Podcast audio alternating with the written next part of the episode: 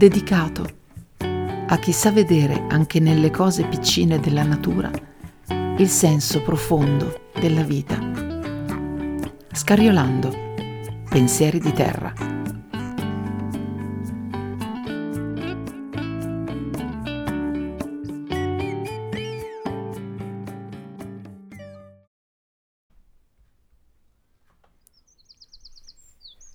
Buongiorno, questa è la seconda puntata del mio podcast Scariolando e oggi ho voglia di parlarvi di una cosa che io adoro tantissimo e sono le erbacce.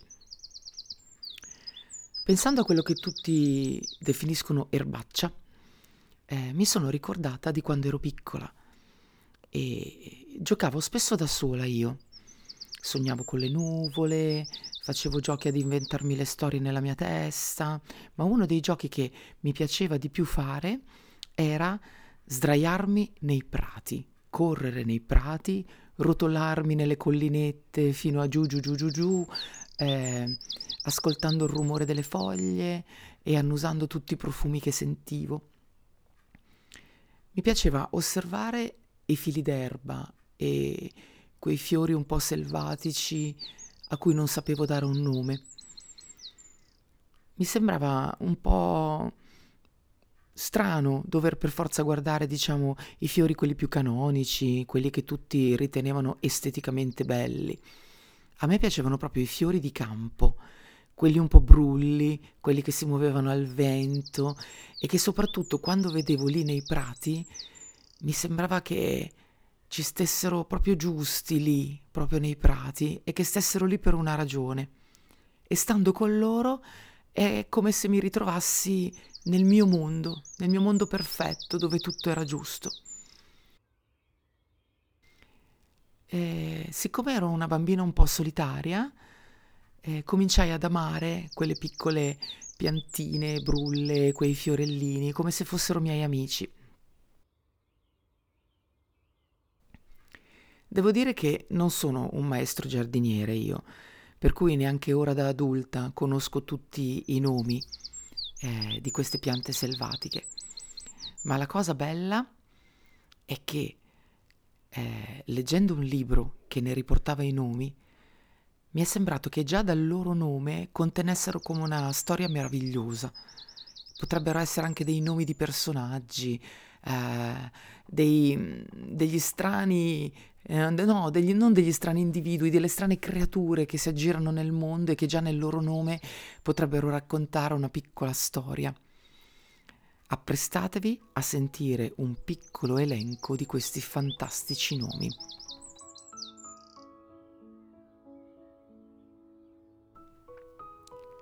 Assenzio, Stramonio, farfara, aspraggine, cumino, cardo selvatico, tarassaco, striga, farinello comune, girardina silvestre, edera, ortica, bella donna, attaccamani, brunella, margheritina, rosolaccio. Piantaggine, bobo tubero, romice, correggiola, convolvolo, balsamina minore, fucsia, budleia, felce aquilina, senecio, armeria marittima, pinguicola della brughiera, viola del pensiero, tasso barbasso, saeppola canadese, fienarola dei prati, centocchio e centocchio dei campi blu, reseda dei tintori, azzurri fiordalisi, purpurei agrostemmi, gialli ranuncoli dei campi, erba morella, papavero, zizzania, trifoglio, loglio, bambagina, radicchiella capillare, Pimpinella saxifraga,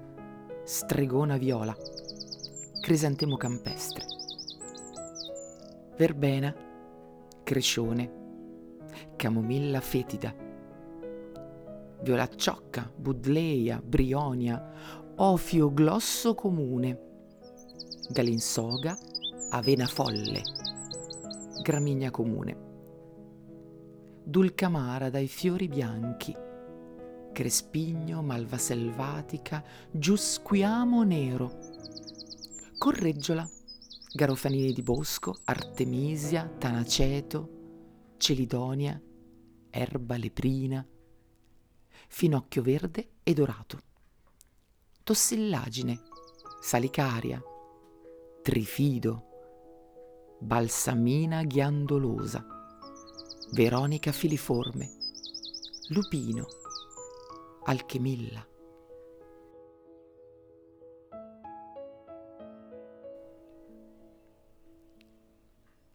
Io sicuramente da bambina mi sarò sdraiata sui prati in compagnia di queste piante, non sapendone il nome ma ammirandone la bellezza.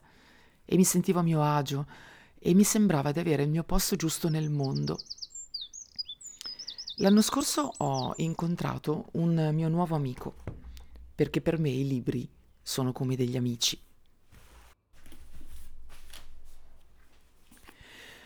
Questo libro è intitolato Elogio delle erbacce ed è scritto da Richard Mabey. E Richard Mabey è uno scrittore ed è il più importante nature writer inglese. Ha scritto 30 libri, cura rubriche sulla natura della BBC e insomma ho trovato un'altra persona che ama profondamente le erbacce come me. Per esempio, sinteticamente, lui dice nel suo libro tutto dipende da cosa si intende per erbacce. La definizione è la storia culturale delle erbacce. Come, dove e perché classifichiamo come indesiderabile una pianta fa parte della storia dei nostri incessanti tentativi di tracciare confini tra natura e cultura, stato selvaggio e domesticazione.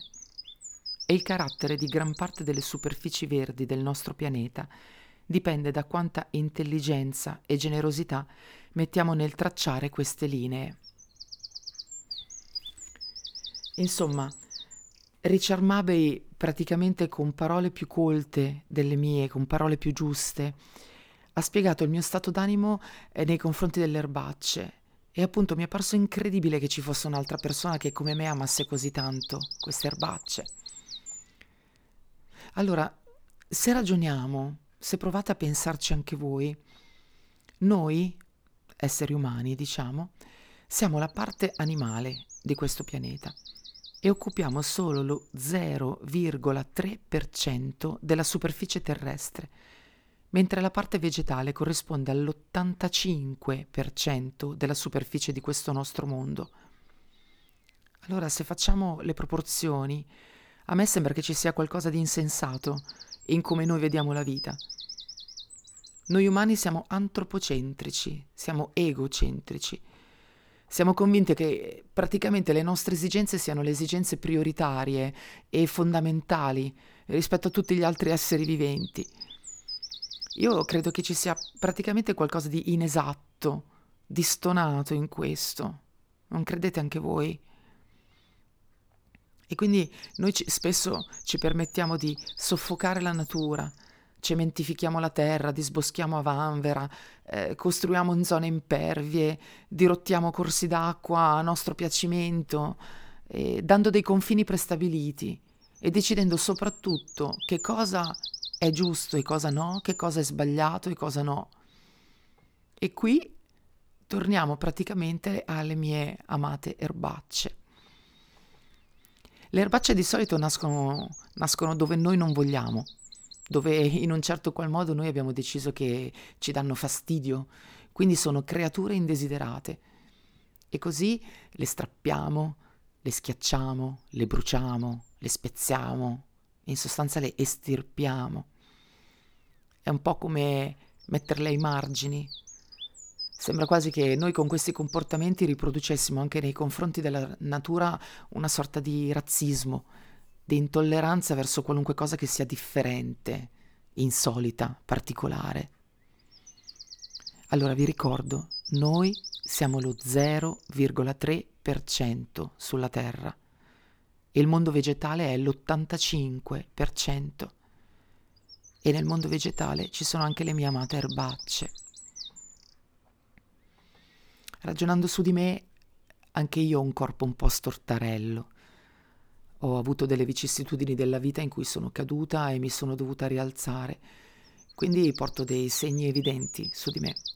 E per queste ragioni mi sento molto vicina ed empatica con le erbacce.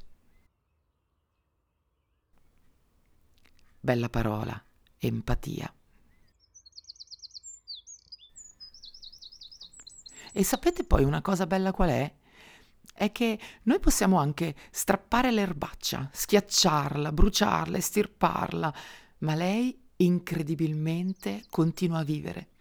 E nonostante gli strappi, lei si ripropone.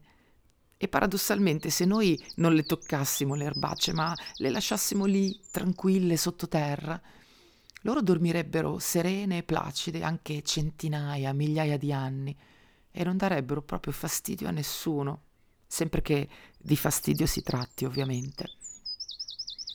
In un certo qual modo, continuando noi a muovere la terra dove loro dormono tranquille, continuando ad offendere la terra che se ne sta lì tranquilla, a donarci aria, respiro, bellezza, beh allora noi non facciamo altro che invitare le erbacce a ripresentarsi di nuovo e di nuovo e di nuovo.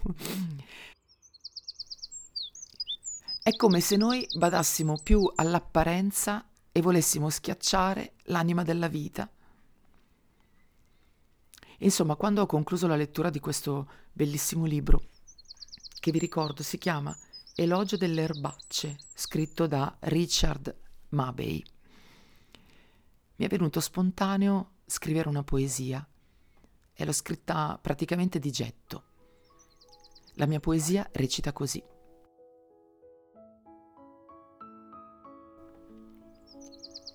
Chiamatemi erbaccia, insolente, caparbia, impertinente, fuori posto. Rigogliosamente esisto e in modo sublime esprimo la mia sgangherata bellezza.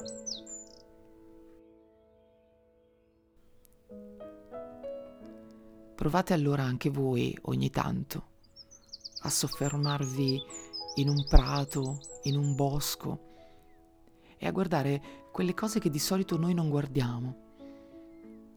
Provate a cercare l'anima di noi stessi attraverso la natura e cominciate a pensare che tutto ha un senso. Se qualcosa esiste, ha un senso. Quindi provate anche voi ogni tanto a sentirvi erbacce.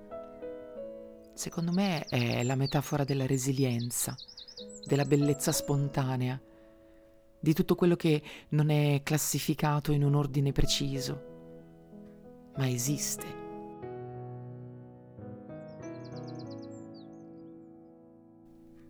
Perché ha un senso.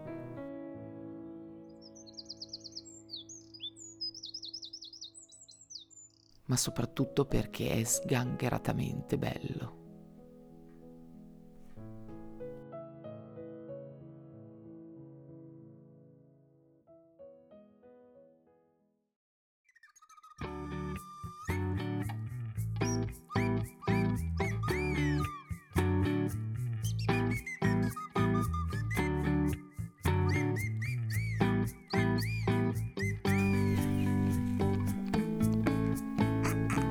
Dedicato a chi sa vedere anche nelle cose piccine della natura il senso profondo della vita. Scariolando, pensieri di terra. Vi aspetta con grazia alla prossima puntata.